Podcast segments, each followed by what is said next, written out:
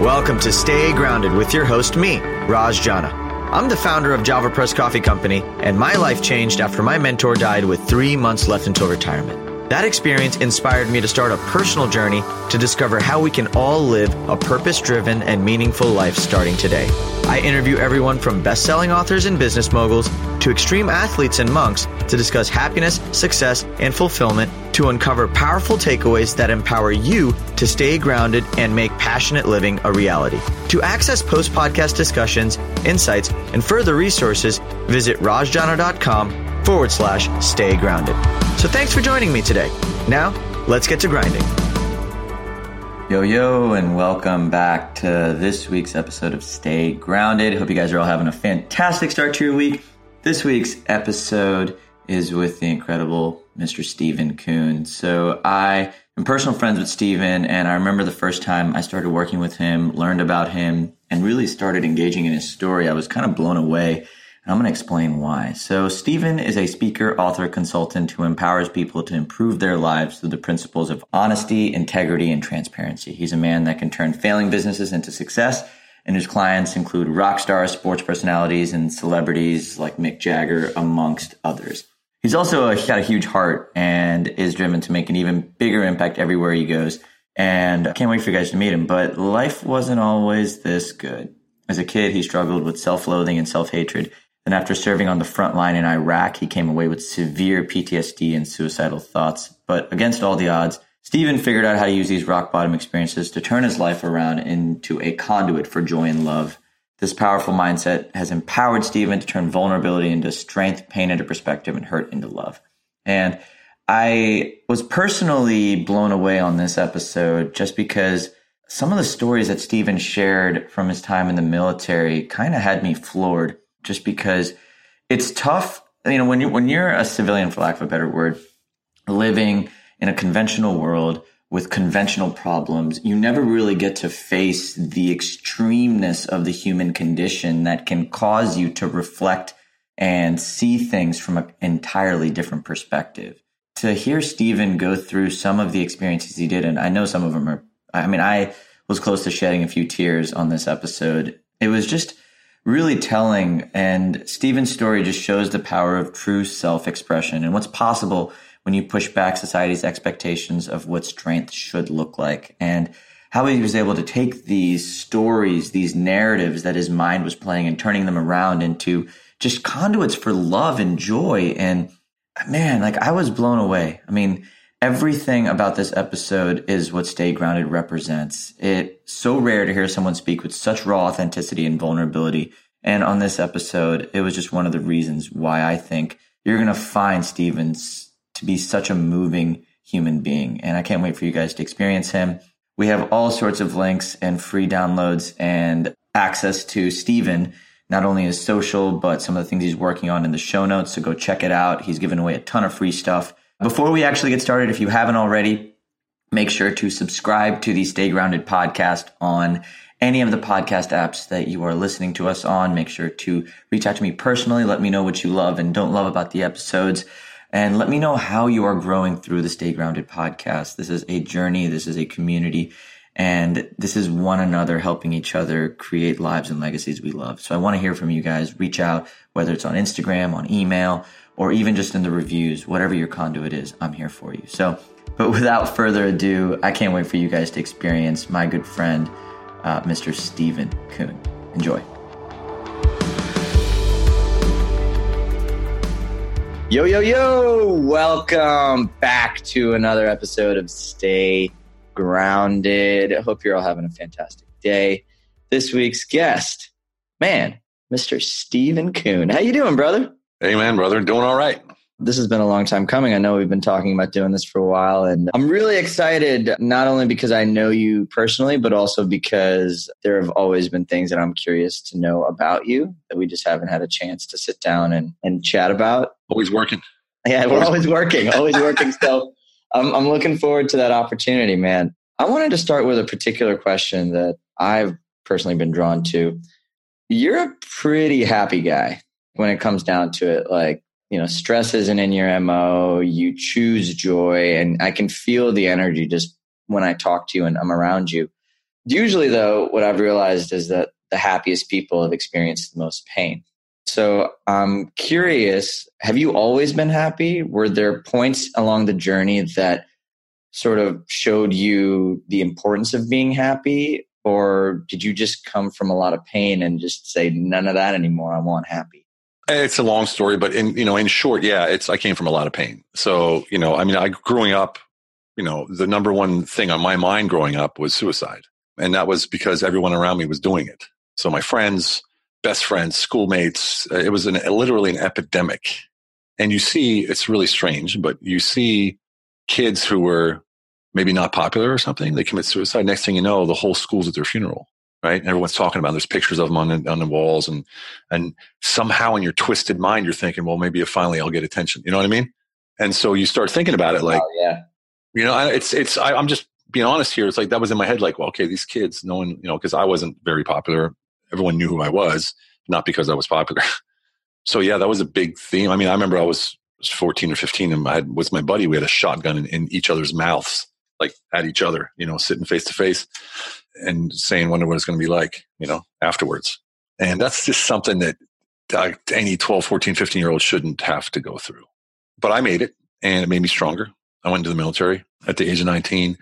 And as soon as that razor cut started cutting my hair when I was in boot camp, I had a mullet, by the way. It was the 80s.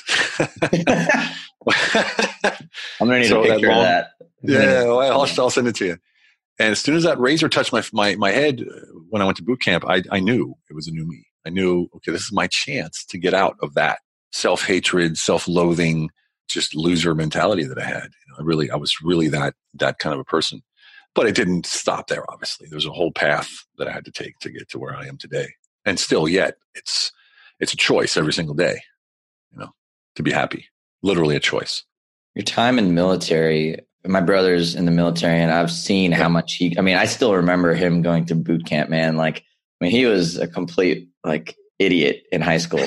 Like constantly getting in trouble, constantly like you couldn't I mean, he could not get himself out of trouble. And like and then I remember you know, he went through, I think, like nine weeks of boot camp before he went to the academy. And after he had gone through the first weekend, I got to see him was like a it was like a parents' weekend, a family weekend. Right. We weren't allowed right. to talk to him for nine weeks.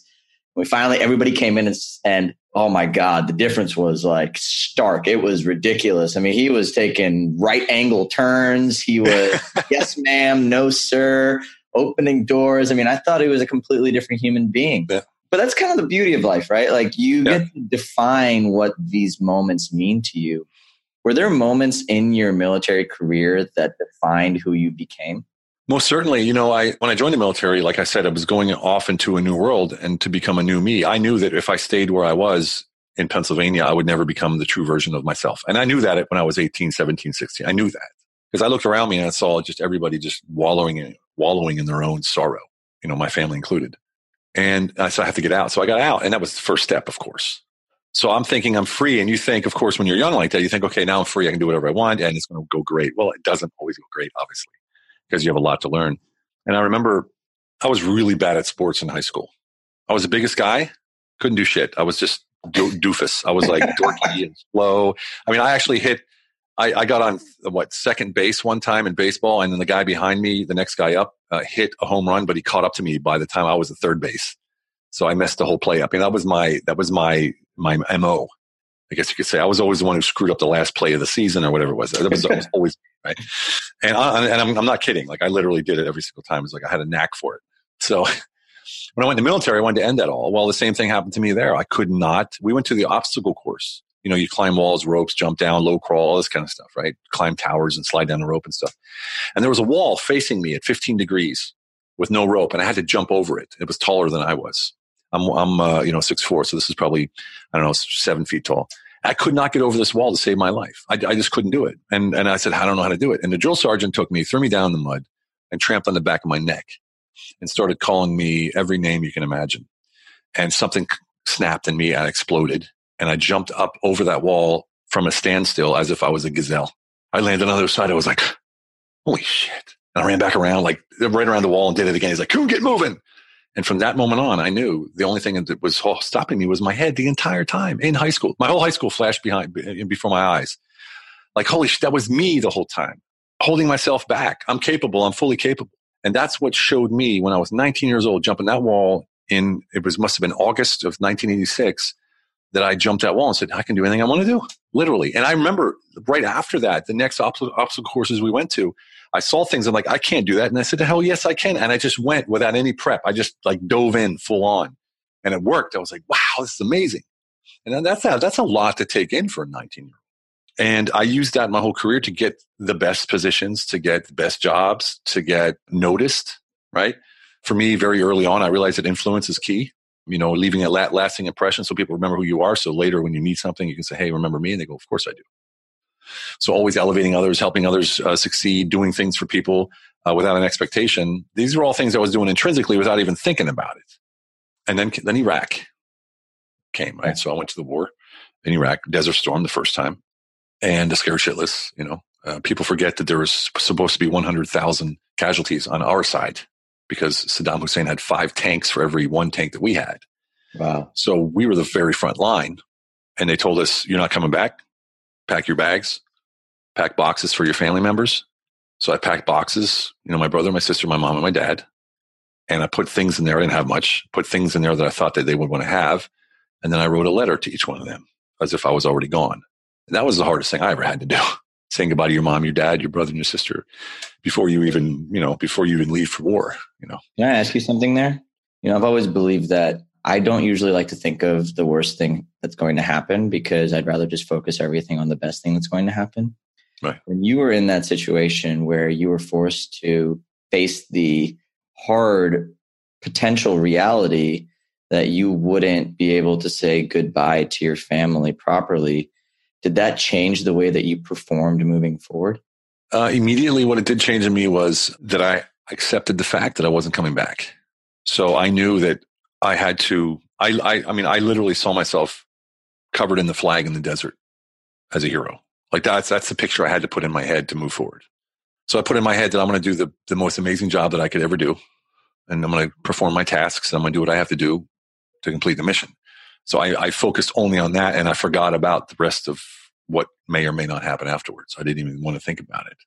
And the whole time we were there until the, until the, the ceasefire, I was ready to go. You know, we, I just knew we weren't coming back and we accepted it and that was our fate. And that's probably why we did uh, what we did and why we were so able to, p- to perform so well.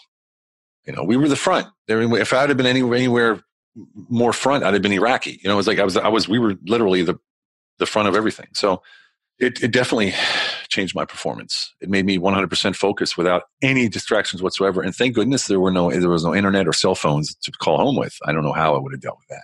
That 100% focus that's so hard to achieve today in today's age. How do you leverage that experience to create focus today? Has it changed your way? Did you bring back any like I mean cuz I can see that experience to me man. Like I mean, I don't even know how when you're that focused and you feel almost like that, it's almost like an ecstasy that comes from not thinking about anything else except you almost lose yourself. Have you ever felt that level of connection to something in front of you since? Oh, yeah. That's how I operate. So I don't think about the past or the future anymore as much as possible you know, obviously you have to plan for your kids and you're, you know, all this kind of stuff, vacation and things. But when it comes to my day to day and my mindset, I don't think about the past, or the future. I focus on this, on the situation at hand. If there's a situation at hand, I focus on that and that only. And then focus doesn't mean blindly staring at one spot. Focus means I'm aware of all opportunities that present themselves in that situation. So a lot of people, they'll set a goal and they'll be tunnel vision toward that goal. See, I have a vision towards a goal, but I look left and right. Because if you ask any successful person, they're going to tell you 40, 50% of their success is like coincidence and luck. Yeah. So if I'm, if I'm only focused on that target and I don't see the left and the right, I'm going to miss luck. I'm going to miss coincidence. I'm going to miss all that stuff. So yeah, I'm always present because I know if I'm not, I'm going to miss all that. You know, that's one of the reasons why I stay present. But yeah, it's, it's really helped me focus. I don't, I didn't think of the future at first when I started doing this. I didn't think of the future because I just thought it's just too much stress, man. You know, I don't know what's going to happen. You know, I just want to do the best I can do now. And I know if, if, if I do the best I can do right now, the future is going to be cool. It's going to be okay. Why are you so against stress? You know, I've always believed that like stress can be healthy. I mean, physical stress, when you're working out, pushing your body, like that can have a very positive output. So, are you talking about all stress or is there a certain kind of stress that you are adamantly and vehemently against. Yes, well, I train every day, so I'm I like that kind of stress, you know. But I I'm stressed against any kind of. I mean, I I avoid any kind of stress that comes from other people. So anyone who who any kind of stress. I mean, anyone wants to change me or wants me to act this way or do this or you know someone who badmouths me or or tries to whatever. It's just any kind of negative negativity anywhere from anyone else that's not my own making. That's I'm just against. Like I just okay, I'm done and I'm walking away, brother. That's it. You know, I just don't deal with it because that'll take you down a rabbit hole. and you start thinking and why and what and how and when and why. What did I do? And uh, next thing you know, you're way off path of where you should be. This, it's not a mistake that I fall into these things all the time, like these positive things, amazing things, you know, plane rides and and it's just it just it, it's not a mistake. It's because I'm always out there pushing the positive looking for the positive, elevating people, making them feel fantastic, saying, uh, you know, I love you to as many people as possible every single day. You know, these are the kind of things that are a part of my habit and who I am as my identity now. And that keeps that negativity and that stress at bay most of the time. And if it doesn't, I address it, boom, nip it in the bud, and then it's done. When was the first time you felt this identity come up for you? You know, you had that identity shift when you were in boot camp where you went from somebody who didn't believe in yourself to then all of a sudden, I can do anything. When was the point where you felt your identity shift from somebody who maybe wasn't so positive to constantly seeking the positive in life? I think the seed was planted in Iraq still. So I, you know, after the ceasefire, we had set up checkpoints on Highway 8 outside of Basra.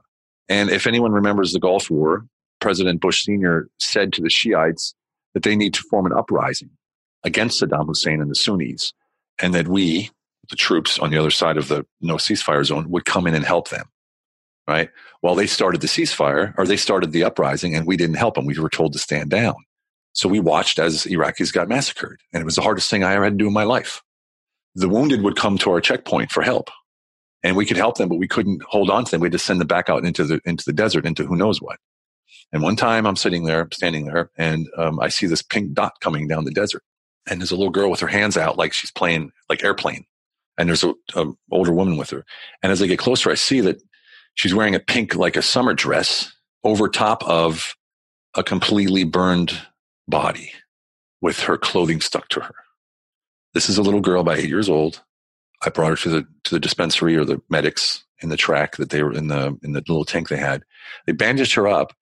She came back outside and you know, what do you do? You have to send her back out in the desert. So, you know, I reached into my grenade pockets my aunt had always sent me butterscotch candies, you know, the hard candies. So I pulled out a butterscotch candy and I handed it to her. And she smiled, man. You know, she had the most perfect white teeth I've ever seen.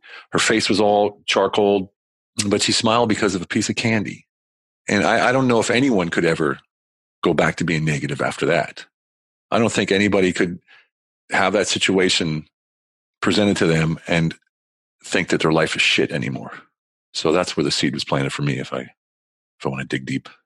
Yeah, that's and that's a beautiful reminder of the the the idea of joy in general.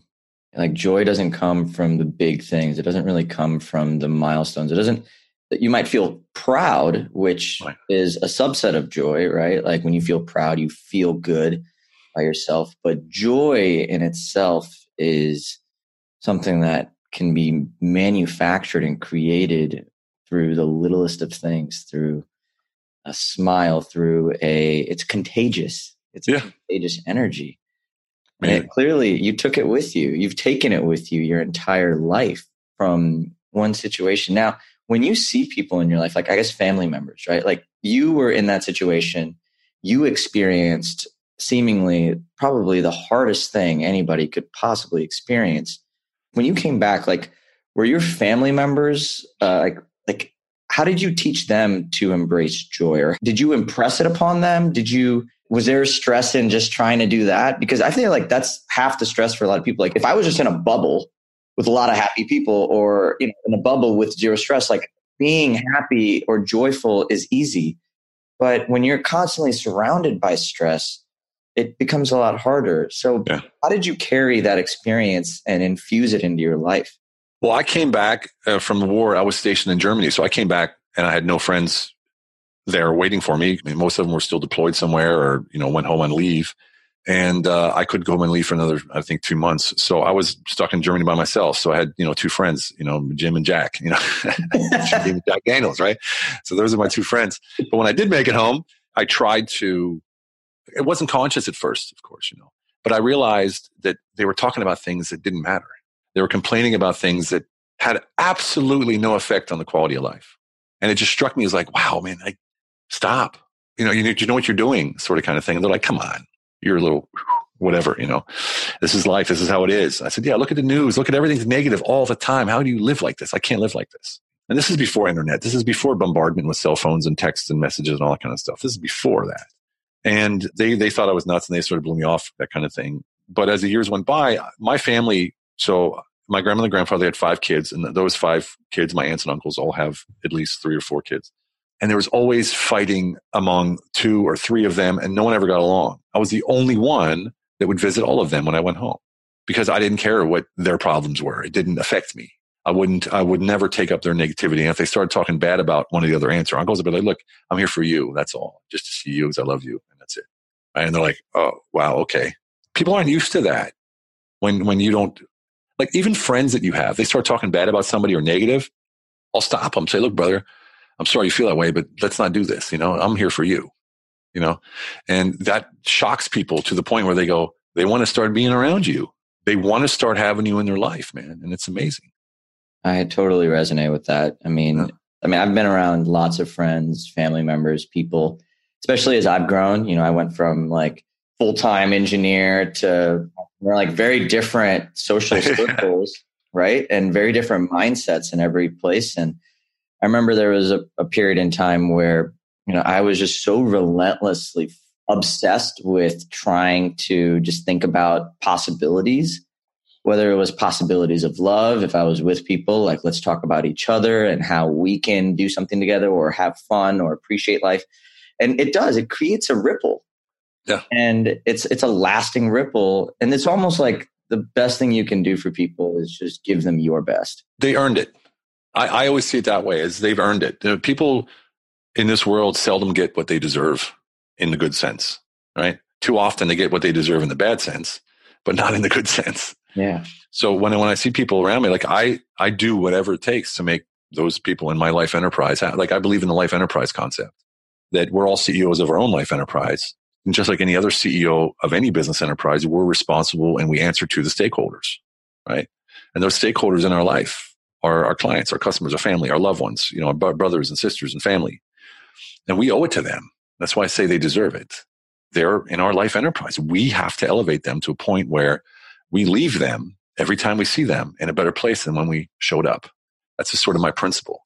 And that's how I ensure that I'm always creating that radiant value, that ripple effect, that I'm investing in that relational capital every single day. I'm, I'm investing in the people around me, all these stakeholders in my life, whether it's the bag lady down the street, the, the, the postman, or my wife it's it's a conscious effort to say I'm not going to engage in that conversation right now because it's just her being emotional or him being emotional.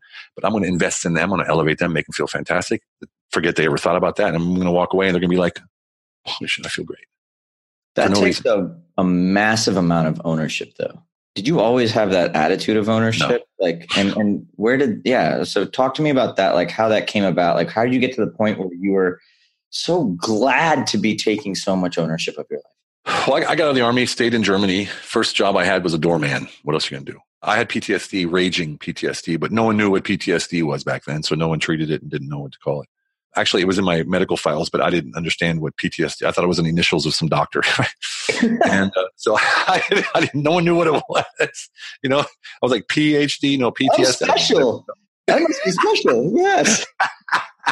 yeah. So I got out and I was raging, and I, I was in Berlin, Germany. It was during the high the high point of techno music, you know, where techno music just came out in 1992, 1993.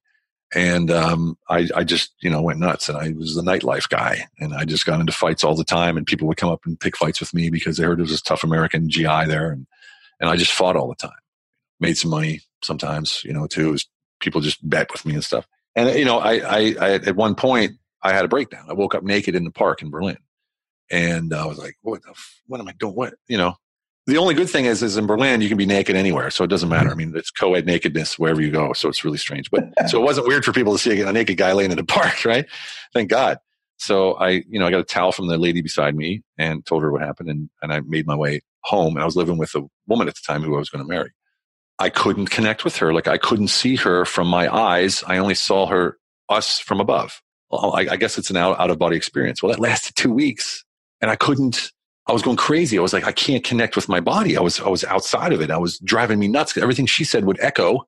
And she was like, what is wrong with you? Why are you looking at me like that? Well, I couldn't see her from my eyes. I could only see her from above. So that was like two weeks. I'm, I'm talking nervous breakdown material right here, right? So I'm losing it, you know. I woke up one day and it was all back, but I had like a warmth in me. You know, I had, I had this like massive appreciation for being a human being. You know, I, I felt like, wow, I can feel my body. I can see out of my eyes again. I feel warm. I feel confident, you know, and, you know, I said, I got to start over. I got to do something. I just, I can't live like this anymore. And I guess through trial and error, I got out of that, got into security, then I got into insurances, and I got into, you know, bodyguarding and uh, the Mick Jagger thing. And it just kept going on and on and on until I realized that every time I had a negative situation in my life, it was typically because someone planted something and I reacted to it. So I was like, okay, if someone comes to me with something negative and I react, I'm going to have a shitty day. So just don't react anymore. Avoid all negativity. Now, that doesn't mean avoid responsibility for what happens that's negative. You take care of that, nip it in the bud immediately. I'll give you an example. On this trip when I was in Peru, just I just got back two days ago. Yeah, we were on a bus with four other um, soldiers, or you know, we had a. It was myself, Army. Lane was Army an Air Force guy and a Navy guy and, a, and, a, and an Austrian guy. We were on a bus going to Machu Picchu. A car flipped in front of us landed on its roof, and there was like an 80 year old man trapped inside. There was like 10 Peruvians there freaking out. Like they didn't know what to say. No, no, no, no. I got out. I'm like, okay, everybody on the side, move. Blah, blah, blah. You know, we just ba ba ba ba da da. Well, I flipped the car over, pulled them out. It was cool. We got in the bus and went about our way. It was like not a big deal, right? We took a negative situation, made it positive, and drove onward. And we smiled about it. We didn't hang, oh my God, how bad is this? Oh my God, oh my God. Oh my. It wasn't like that at all. It was like, let's fix this right now, do what we can do, lead by example, make it happen, onward, upward. And that's not, that doesn't come from military training. A lot of people think it does, but that comes from the mindset training that we have in our groups that, that you know, that we were on, on the travel with. And so that's how, that's how I deal with every situation. How can I make the situation in front of me right now that's negative, positive? We had a, you know, a situation like that yesterday, you and I, right? And that was my only key was like, how can I make this better? How can I make this so we walk away smiling? That was my only thing I wanted to do. I didn't care about anything else because inside of me, the love that I have for you as a brother and for the, my, my Mitmenschen, they say in German, my, the people around me is more important than money, more important than influence, more important than looking good, more important than, anything. Because the, when it comes down to it, the only thing we have left when everything's gone is that human connection. And that's just for me, that's everything, man. What about the connection to self? Yeah. And it's it's interesting because you mentioned you had this out of body experience, right? And then you came back. Why do you think that out of body experience happened? I can I can only philosophize about it or try to guess. You know, I think it was my destiny trying to tell me to wake up, you know, and say, look, man, you've got more than you know. You know, we're always looking on the outside for something, right? Oh, I need more money, a better job, you know, all this kind of stuff. It's so mundane now. Like I, it's for me, that's just all. And, and this might sound a little weird, but that's that's for the non-enlightened, I guess you could say, that haven't realized that, man, that's that's not life at all. What is life? And what is life is you. You know, you're like, like the fulfillment giving love, receiving love, man, and just being with the, the people that matter to you most and feeling that, that electricity between each other, you know, and experiencing everything you want to experience with those people, no bars end. You know, just, just go out and do it. I mean, when I've learned how over the years to set goals in, in a second tempo like this, right? So I'm thinking, I'm like, oh, that'd be nice. Yeah, okay, we're to do that. And yeah, oh, that, oh, we're to do that too. And it just is. Like you get so used to doing the good things that it's, it's almost like um, an automation that, that happens you know and and it's uh, it's it's stunning because it always has to do with other people. I love involving other people in my life. I love helping other people having other people around making it happen but i also love being by myself. I love my meditations in the morning. I love my journaling in the morning my reading my learning my gym every morning. Love it. That's where i get my uh, my power for the day how i start my days how my day continues so it's not just other people it's me as well i love being by myself that took a while to learn to be by myself I did that in the monastery. I, in 2008, I had a suicidal episode again when everything crashed. I lost everything. Um, yeah. You know, the market crashed. Yeah. I ended up, you know, in a in a speed trap. I was going too fast. In a 30 zone, I was going like 180 or something like that because I just broken up with my girlfriend who got out of the car. She caught up to the speed trap. She was telling me, telling the cops I was I was a war criminal and I killed people and things like that. And I freaked out. Tried to grab the gun of the cop standing beside me to blow my head off. And this little girl who was a police officer trainee, I guess, put her hand on my hand on top of her weapon and turned to me and said, "You don't want to do this. This is not you." And it shocked me. It's like, what? You know, I'm like, I'm trying to come. What are you talking about? You know, well, don't come with me with a reason right now. I don't have a reason. Yeah. But it shocked me to the point where I stopped. And they sent me home uh, without my car and my license, of course. And they took my girlfriend who was yelling at me to actually do it. They took her away. So I went home. I went into my apartment and I hung up my uniform, my army uniform. Because at the time, I that was the only thing I've ever done that meant anything to me, you know, in the military. And this is, you know, this is 15 years after I got out. And I took a picture of myself in my Class A uniform, my dress uniform. I put it under the uniform. I fixed the ribbons and I made sure it was hanging straight. And I pulled out a big Ka-Bar knife, which is a which is a, a military knife, super sharp from the United States Marine Corps, and I put it to my neck. And when I put it to my neck, I saw an engraving on the blade that I, that I didn't know was there because I never unsheathed it before. And it said, "For our brother Stephen." You know, I was like, "Wow," you know, the fuck is this? You know, and yeah. so I went to cut, and there was a knock on the door. I was like, "Fuck, I can't even kill myself." You know, I was like thinking to myself like that. So I went out to the door with a knife in my hand. I hid it behind the door, opened the door, and it was that cop lady, that young lady, the cop. And she took my hand and lowered it, dropped a knife on the counter, led me into my own living room. And we had a short, very, very short, but very powerful discussion. She said, Look, this is not you. I know you from your readings because I had a best selling book at the time that I wrote about uh, my golf experiences. She goes, I know you from your book. This isn't you. You're going to get married. You're going to have fantastic kids. You're going to spread love all over the world. That's who you are. This isn't you. I was like, What? who are you? You know? And so we got up, she hugged me and we did the, you know, the German kiss on each cheek and she walked out. And to this day, I don't know if it was real or not. And it doesn't really matter to me if it was real or not because it changed everything for me. You know, I was at my lowest point in life and this person said what I'm here for. She told me why I was here.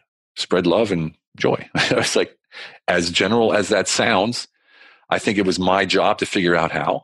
And I'm, I'm pretty sure I did figure out how that no matter what I do, the positive side comes through. No matter what I do, no matter what I say, who I'm with, where I go, the positive side comes through. I love seeing people smile. It's just one of the things I love, and it's it's a habit now. So it's not it's not it doesn't take any effort at all to be positive anymore. Well, I'm glad you're here, man. You've had a long and interesting life, and it's taken you in many different many different places. And I'm glad you're sitting here and we're having a conversation. Thanks, brother. Thanks, brother. I'm particularly drawn to that story of you said something that really intrigued me. You're not even sure if it was real or not. Yeah. The lessons you receive in life have to be based in truth or do they have to be based in something that's helpful for you? And the reason I ask that is because I see a lot of people, they are waiting for a sign. They're waiting for some sort of message to wake them up or some sort of rock bottom experience to pull them out of the trenches. But what you just said made me I'm curious now to hear your take on is just can you create these rock bottom experiences at any moment just in your mind? Like, can you decide truly and give weight to things that haven't physically happened yet that can allow you to take a change in your life? And what does that look like? Well, that's that'll be a hard one to do. But if I can just look at myself, of course, you know, we think of things all the time in the future that might happen. Then we put our mind to it. Next thing you know, we're manifesting negativity. We're manifesting things that happen. You're manifesting not having any money, being broke, this kind of things. You know, you have two things. You have the mindset and you have reality. So if someone's broke, that means physically they have no money. But if they're poor, that's a mindset.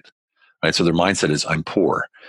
And you can give him money and it'll be gone in five minutes. That's why most people who win the lottery are broke within a year or two, no matter how much they win because they have a poor mindset. They have a, a, a, you know this this sort of fleeting scarcity mindset kind of thing. I, I, don't probably don't have a direct answer for you, but I know that I create my own reality in everything that I do, good or bad. I just ensure that the reality I'm creating is consciously good and abundant. And I believe wholly and fully that whoever put us here on this planet, whether it's God, Allah, whoever it is, the source, you know, angels, whatever, is that they didn't put us here to suffer.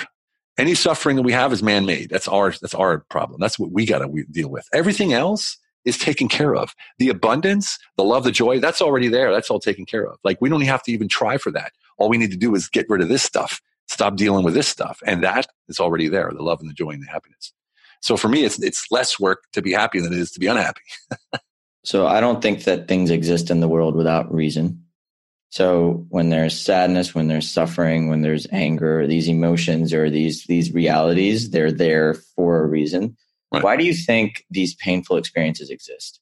I think we, it's choices we make uh, that lead us down a path to be chosen, not chosen. Everyone has a task. There's a reason all of us are here. You know, we all have a purpose. Whether we realize what that purpose is or think we know uh, is a whole different reason in itself, a whole world, another discussion in itself. But I feel like everybody has a purpose here, and your purpose is to experience what you experience in order to teach others or to grow to a certain point where you can be influential to people around the world to help change the world. And you see it. I mean, take take a panned out view of the world right now. Who are the positive, for real, the positive, productive, constructive influencers in our world right now? It's not politicians. It's not the press, right? It's not sports figures. It's none of those. Who is it? It's the online entrepreneurs. Think about that for a second. They're the only ones that are positive all the time, right? Mm-hmm. They're the only ones that are talking about possibilities all the time. They're the only ones talking about what you can make out of yourself all the time. They don't talk about politics. They don't get into race. They don't get into gender. They don't get any of that stuff. It's about making the best personal possible version of yourself. Think about that for a second. Isn't that crazy? Yeah, it is. I mean, we're in that world, brother for me, it's incredible. We have that opportunity in front of us right now. One to create that or experience it in yeah. both capacities. I mean, and that's something I realized very early on that, like my phone. I remember when I first was trying to change my life. I mean, I took the route of brainwashing myself, and I used to like take all those guys like Gary Vaynerchuk and Tony Robbins, and just like literally feed that in my mind every single day. And I think most people don't realize how much free this podcast is free. I mean, there's resources out there that you can take in to create that that rich mindset, not necessarily poor, because poor mindset creates. So I think what I what I heard from you is that the poor mindset creates the suffering. Right. The the scarce mindset creates the suffering because somebody who is in pain can choose not to suffer by having an abundant mindset. Exactly. Yeah. Sorry, I'm not very good at at articulating it like that. Beautiful. No, that's why that's why we're here together, man. Yeah, exactly. Yeah, yeah. I have a partner, Lane. Uh, Lane is my partner. I call him the Kuhn whisperer because he he takes what I say and like puts it out in, in clear language. You know. Beautiful. I love it. Well, you got a lot of Kuhn whisperers around you right now, me included. So we'll take it. I read an interesting article from you recently that that I wanted to dive into because I wanted to hear your take on it. You talk a lot about one of the ways that you got through PTSD was through the pursuit of entrepreneurship. Can you describe why entrepreneurship is a vehicle for dealing with something as as as as heavy and and emotionally staggering as PTSD? Well, for me, I can speak for myself and others that I've helped. Like this trip to, to Peru was with others with PTSD, other soldiers with PTSD who are entrepreneurs. I think we have a place of vulnerability that we sit in when you have any kind of affliction. Doesn't matter what it is. It could be depression, whatever. But as far as PTSD goes, we have a place where we sit, which is the most vulnerable place inside of us. And it's scary and it makes you cry and it makes you sad and it, it can make you laugh sometimes too, how ridiculous it is. And I think that the key to my success in the boardrooms that I've been in or the deals that I've done or whatever was that I could stay in that place of vulnerability longer than anyone else. And I didn't have to compete on any other level. So I don't go in there with my words and my offers and my PowerPoint presentations and all this kind of stuff. When I go to meetings, I go in with me, you know, based on my hit principles, which are honesty, integrity, transparency. And I show up wholly and fully without any expectation or any preconceived notion of how I can solve their problems. I show up fully open and vulnerable. This is who I am. I'm here to listen to you, active listening. And when I hear what you want, then I offer solution. Uh, because the two of us coming together, for instance, right now we're creating that mastermind, right? So that third entity that comes up with solutions that we otherwise wouldn't have. So for me, it's, you know, it's key that I'm sort of within myself all the time, but tapping into that vulnerability as a source of, of productivity, I guess you could say, or influence even within myself, like influencing myself to do things above and beyond what I typically would do because I know the strength of, I know the strength of that negativity. I know the strength of that hurt. That strength of that hurt will uh, lead me to jump in a, you know, out of an airplane to say, you know I mean? It's like, it just, it just, that depth you know, like Martin Luther King, only in the darkness do you see the stars, you know, that, that kind of thing. So yeah, it's, uh, the PTSD is an unending strength. It can be your, it can be your demise or it can be your strength. It depends on how you want to tap into it. And I try my best. I still have episodes. You know, two two years ago in summer, my wife went on vacation uh, by herself.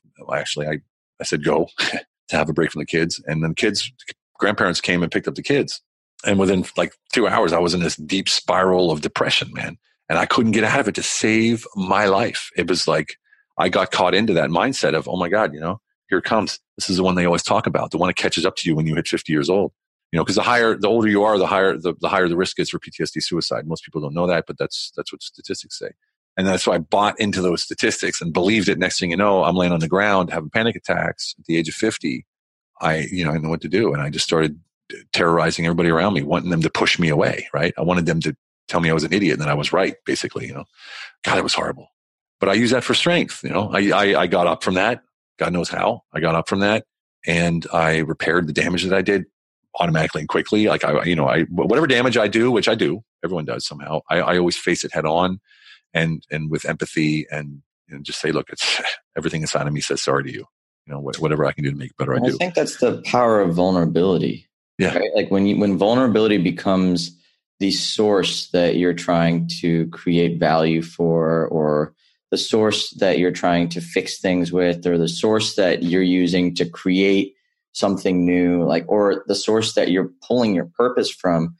I think vulnerability is a very beautiful way to almost like keep yourself super connected to who you actually are. And humble. And humble. Yeah. Very humble. when you're when you're vulnerable, you can't your ego doesn't really shine.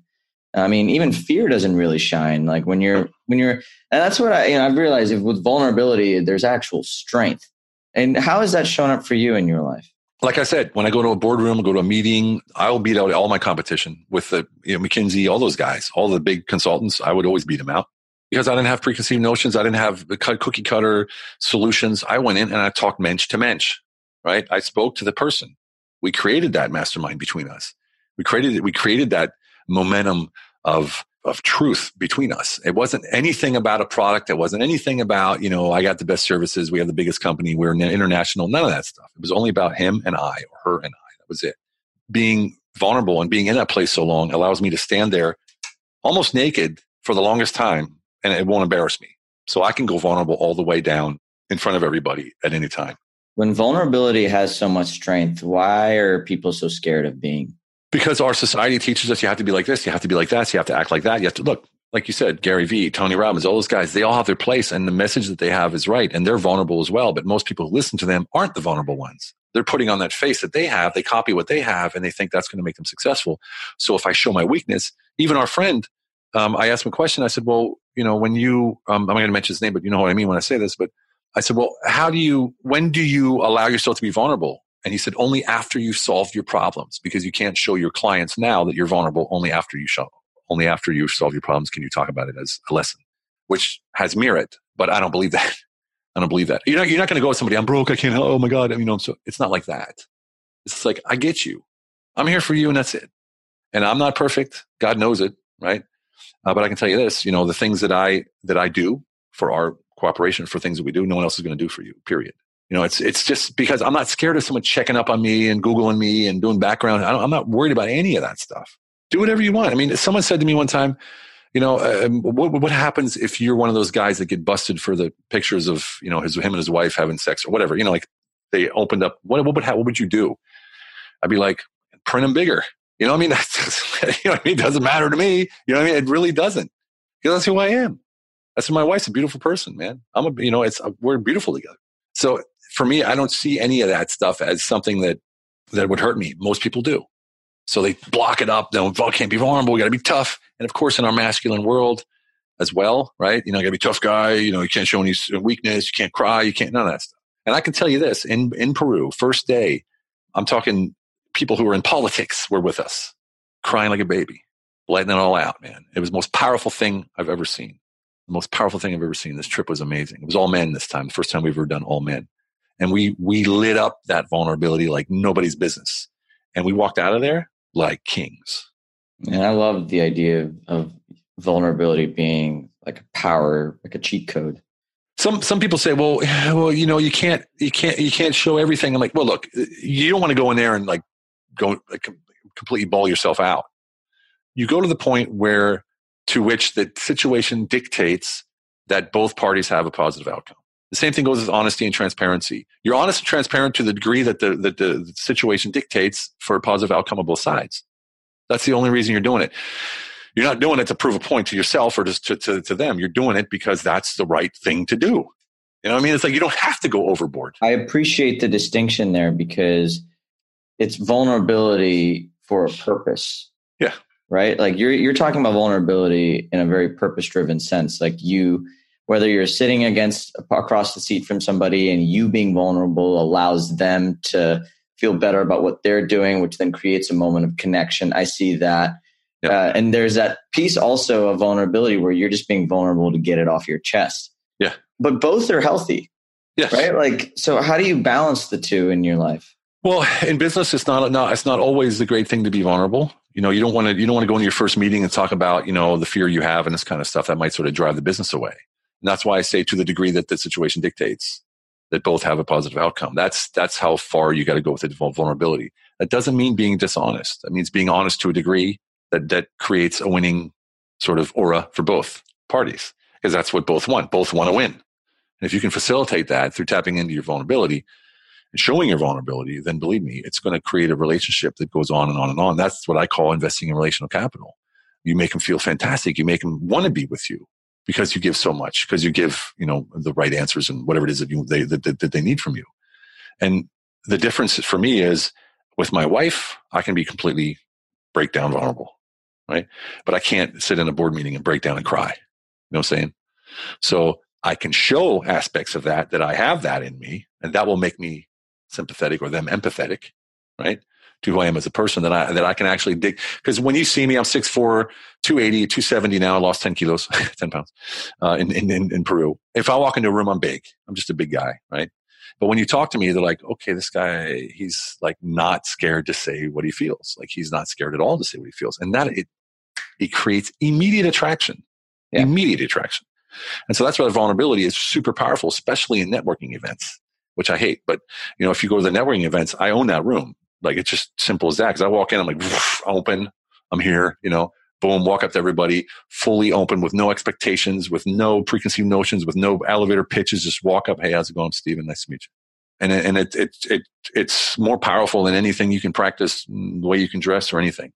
Well, it, it seems like you've become so comfortable with your vulnerability right? Like that's there because like if somebody who has never really tried being vulnerable jumps into a room full of people that they don't know and they start trying there, right? Like you have to put on training wheels before you start riding the damn bike. Right. Yeah. And you so, don't want to overdo it. right. I think that's the beautiful part. Like it's it's amazing for me to see you in your present state and how vulnerability has become your most powerful asset after years of you practicing it, doing it, implementing it, and becoming one with the pain, the suffering, the stories, maybe the, the preconceived notions that you might have had about yourself. Oh, yeah. And there's a lot of beauty there. Stephen, man, I am a massive fan. And I love how just you're, I mean, you're constantly giving. And, and, and I, I feel the energy in many ways. Man, like I just want people to know about you. sense, how can people learn more about kind of the the principles that you teach? Because I do think that they're important. How can people learn more about you, what you're doing, how you're doing it? And sure, there's three ways. Um, one is my website. That's Steven-Kuhn, K-U-H-N dot com. It'll be in the notes, I'm sure. The other one is is a free training that I give. It's a free training on how to scale and grow your business in 30 days and it's it's not your typical business. It's all based on the hit principles. So honesty integrity transparency investing in relational capital gaining influence wielding influence making that influence a part of your life. That's at stevenclass.com s-t-e-v-e-n class.com and the other one is a free giveaway. Um, and this is massively valuable. I've used this all over the world. And it's eight ways to immediately to create immediate impact revenue in your business. And it's surprisingly simple ways to make money immediately. And it's a PDF, free PDF download the link is below on the on the probably on your notes. I don't know what the link is off the top of my head, but it's on my website as a pop up anyway. Okay, so go there. Yeah. yeah, we'll make all these notes available for everybody listening, so you don't have to frantically write all of that down. Yeah, exactly. Um, but uh, but no, man, I'm like I said, I it's amazing for me to see because I know how much this is real. This is not just like you hear. Like I, I see you, and I've been around you enough to know just how much joy, almost like spontaneous energy that you're creating. And it's amazing for me to know now that a lot of that source comes from vulnerability. It comes from really diving deep within yourself and, and building self awareness around those vulnerable points that gives you the access to that at will. And it, it, makes so much sense now. And I'm just very grateful that I got a chance to sit down and, and me too, and, man. And just, and just dive into that, man. So I got one last question for you. In the midst of everything you've done everywhere you've been and everywhere you're going? How do you stay grounded? I have to say that's my spirituality. You know, I'm very conscious of being grounded. Actually, in Peru, just recently, we worked with San Pedro, which is a cactus. They call it the father, the grandfather. And it's all about being grounded. For me, as a, as a, as a man, I believe in providership, leadership, providership. And I believe that the, the humble masculine is uh, the way that we can provide the best. And the way to do that is to be grounded. And to be grounded for me means knowing who I am, where, where I am, why I am, and being honest to myself about everything that I'm doing. Literally honest to myself. And that's not about anybody else in that moment. It's about me. Am I being true to who I am? What's my true identity? And am I actually following my, my, my identity? Am I following my passion purpose? And staying grounded, I have to meditate. If I don't meditate for two or three days, I'm, you know, I'm already flying, right? So I meditate yeah. And I end up, but it's easy for me to fly. You know, it, it, it's easy for me to get, get, get, get wound up because I, I talk to like world leaders, like on a regular basis or, or Rockstar or whoever, you know, on a regular basis. I can just like, it would be easier for me to be one of those guys, you know, like sort of arrogant, whatever. And I've been there too. So in the past, you know, I was one of those arrogant guys. And so I need to meditate. I need to get it all out of my head. I need to learn every day. I need to write every day. I need to meditate every day. That's how I stay grounded. I literally do. And I, and I look at my family. I look back. I always do. I always do what I do. Pan out, right? I look at my life and say, God, I can't believe this is my life, man. You know, if that doesn't ground you, I don't know what does. You know, I mean, it's like I look at my wife, I look at my kids, I look at my life, living in Hungary, living a life, having amazing people around me, and I just go, wow, man, this is like I'm so grateful for this. So and people like you, man, honest to God, appreciate that, man, and the the feeling is definitely mutual. So I'm no, I'm I'm glad that we we got to sit down and just dive down the rabbit hole and just just learn. Yeah, it was completely different, completely different than any other podcast I've ever done. Oh, I can tell you that's, that. that's, that's generally what I tend to shoot for. So I'm glad that that's the uh, that's the feeling you've got right now. But guys, that is a wrap for this week's episode of Stay Grounded. I'm your host Raj. This is your friend Stephen, and from us, stay grounded. We'll chat real soon. Thanks for joining us today on this episode of Stay Grounded. I hope you found this interview helpful as you create your own ways to live an extraordinary life. For more resources and support, please visit www.rajjana.com forward slash stay grounded to join the official Stay Grounded Facebook group, a place where aspiring life enthusiasts can connect and ignite passion for life together. My hope is that the positivity, content, resources, and support in this group will resonate with you on a deeper level that what you hear in our podcast, read in our thoughtful posts, or learn in our courses will empower you to live with intention, uncover true purpose, and challenge the internal dialogues that stop you from being who you really want to be in your life. Again, thanks so much for joining us. Stay grounded.